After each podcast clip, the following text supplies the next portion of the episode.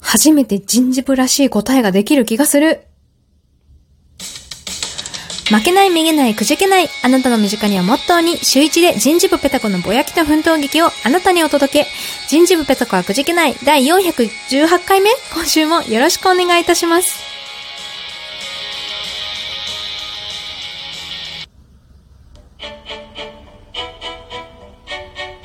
ペタコのお便りのコーナーということで、えー、なんとですよ、今回はちょっと人事部らしいお答えができるんじゃないかなというご質問いただきましたので、えー、早速読んでいきましょう。えー、ペタコネーム、こうちゃんからいただきました。いつもありがとうございます。お久しぶりぶりです。懐かしいこのなんかご挨拶文。お久しぶりぶりです。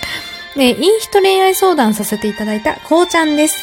えー、お久しぶりです。え今年度から大学生になりまして、お、おめでとうございます。え夏休みに入るのですが、とても暇です。ごめん、この頃にはもう夏休み終わってる？いや、大学生の夏休みってまだ長かったはず。9月末ぐらいまであったはず。まあいいや。え、遅くなってしまってすみません。お便り。えー、先輩はインターンに行く人が多いのですが、ペトコさんのインターンエピソードを聞きたいですということでお便りいただきまして、ありがとうございます。え、待って、大学1年生からもうインターンのこと考えてるって、真面目か。え私大学1年生の頃なんかバイト、バイト、サークル、サークル、サークル、バイトぐらいな感じしかしてませんでしたよ。ええー、先輩ってことは、え、2年生とか ?2 年生でもまだ、まだ早い気もしますけどね。ええー、まあ相当、ま、優秀なアート先輩と言いますか、ところなんですかね。うん。私のね、インターンエピソードはね、初めてインターンシップに行ったのは3年の夏だったかな？夏に長期インターン5日間ですかね、行きました。で、ただね、やっぱりその時実験やらが忙しかった、なんだっけな、何かが忙しかったんですよね。3年、夏。忙しく、バイトかな？バイトで忙しかったかもしれません。あとサークルも忙しくて、長期インターン行って満足しちゃって、あまりね、3年の夏は動かなかったんですけれども、あ、もちろん1、2年は全くもって動かなかったんですけれども、えっと、3年の冬、秋頃から、だんだんね、やっぱ就活やっていかなきゃね、みたいな空気になってきたんで、あのー、まあ、自分何がやりたいかって本当にわかんなかったたんですよ。んどういう仕事？ままず働きたくないっていうのが前提にあったんで どんな仕事をやりたい？社会に貢献したいっていう気持ちが全くなく、でも働かないと生きていけないなってことだけは分かっていたので、やばい、どうしよう。とりあえず、あの、社会というか会社のことを全く知らないから、どんな会社があるか勉強しようと思って、あの、業界地図読み漁ったりだとか、あの、とりあえずなんかマイナビとかリクナビのサイトを見て漁ったりとか、でうっすら興味があったのは、化粧品ね。化粧品関係。まあ、なんだろうね。メイクとか美容とかは嫌いじゃない。まあ別に、すごく興味があるかというのはいうわけでもないけど、科学科出身なんで、科学科で女性でなんか活かせそうなのってこうね、あの、美容、美容のこうお薬作ったりとかさ、なんかそういうのやったらちょっとかっこいいかなぐらいのそんなね、ノリで探してて、5日間のインターンもそれですよ。あの、ね、えー、ちょっと名前は言えませんけど、結構大手の会社のところに5日間インターン行ってやってましたが、はい。ただですね、えー、本当それ以外何にも知らなかったんで、冬のインターンはいろんな業界に行きまくりました。ワンデーで。あの、長期インターンだとね、えー、その分日数取られちゃうんでいろんな会社行けないんで、ワンデーで回れるとこたくさん回りました。化粧品以外にも、あの、商社とか、エンジニアだとか、あと機械設計も行ったかなあと、まあ、科学系だったんで、やっぱりそういう化学メーカーだとか、あとね、えっ、ー、と、自動車、いや、自動車行ってなかったかな。あの、本当何が向いてるか何が興味があるかわかんなかったので、本当に、なんだろうね。うん、行って回って、いや、商社は絶対合わないなとか なんかそういうのを見、こう、だんだん肌感覚で分かってきて、えー、2月ぐらいにですね、あの、面接始めたりとかしてましたね。一応3月解禁とはなってましたけど、もうね、どこの会社も、特に理系はすごく動き早くって、もう2月からとか1月から選考開始してるところ、あの、たくさんありました。あの、インターンシップと、えー、偽ってインターンシップ兼選考会みたいなね。うん、なんでね、まず、いろんなインターンに行ったら面白い。あと、なんかね、景品もらえるんですよね。あの、私美容系とか、あの、シャンプーとか、えー、そういったところたくさん行ったんで、なんか洗顔だとかさ、小物シャンプーとかリンスとか、あの、パックとかね、いっぱいもらってきたんで、なんかそれはちょっと得した気分だなと思って、えー、持って帰ってました。うん。いや、でも、本当にこの会社入りたいとか、この会社に興味がある、この業界絶対に入りたいっていうのがあれば、あの、早いに越したことはないんで、えー、今ね、すごくインターン、あの、なんだろう、インターンっていうか就活自体がすごい早期化してるんですよ。もうこの辺は、あの、本当にね、関わってる。まあ一応人事なんでね、えっ、ー、と、詳しいところまで実は知って、知ってるというか、情報が来るんですけれども、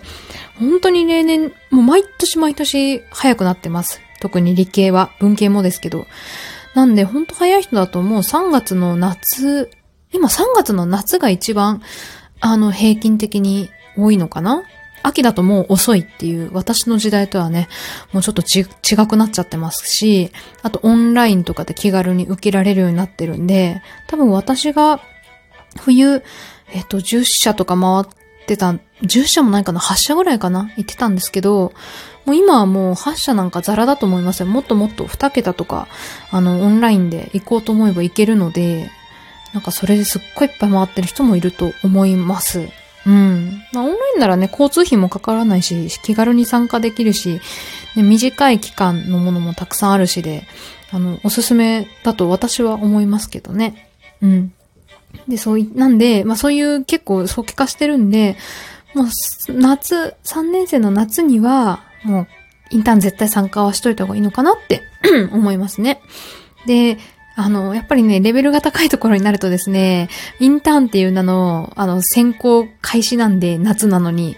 えー、履歴書を求められたり、エントリーシートとかね、求められますんで、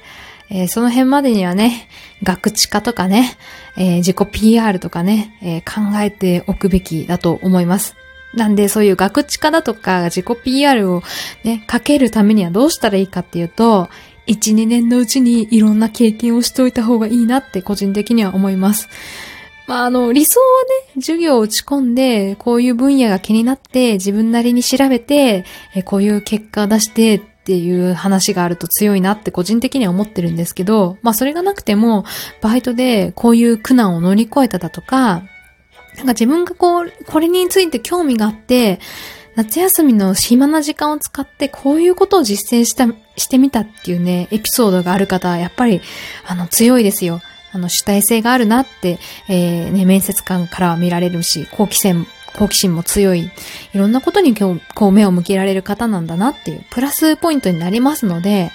2年のうちから、1年のうちからインターンに行けとは、私は、あの、言いません。あの、人事の一人としてね、あの、思いますけど、私はそんなことよりも、大学で学んでることだとか、自分がね、趣味とか、あの、特技とか、そういったところを、あの、もっともっと深められるいい時間なのかなって思ってますんで、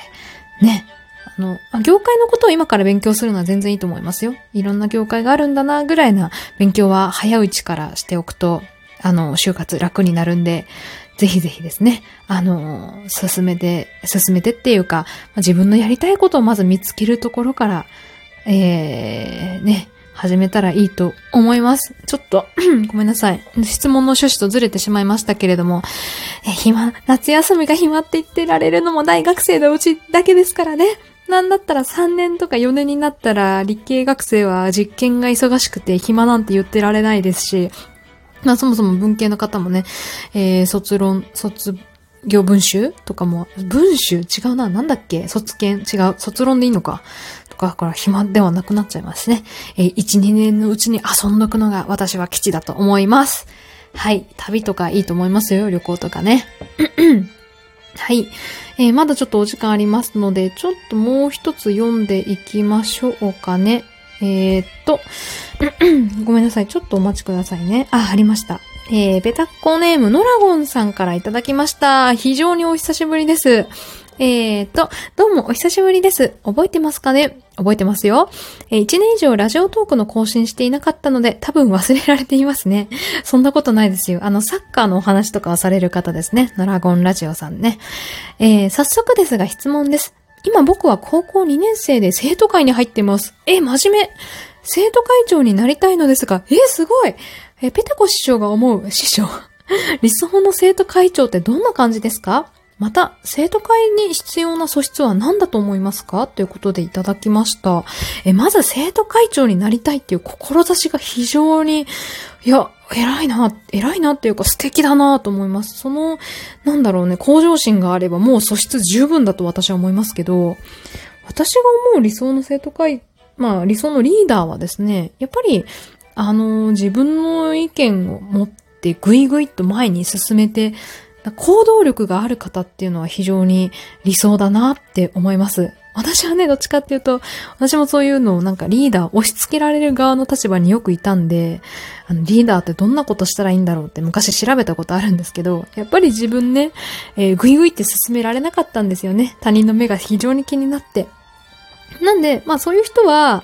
いろんな人の意見を聞いて、それなりいいところだけこう、抽出して、まとめるっていう力を鍛えてました。で、まとめて案を、出せば、丸く収まっていい方向に行くっていう感じだったんで、まあ、そういう周りの人の意見も聞く力っていうのも、えー、大事な素質かなって思います。はい。あもうね、生徒会長になりたいって思われてる時点で素質十分だと思いますんで、あの、心配しないで、あの、頑張ってください。ということで今日は以上といたします。以上、椎名ペタ子でした。それでは。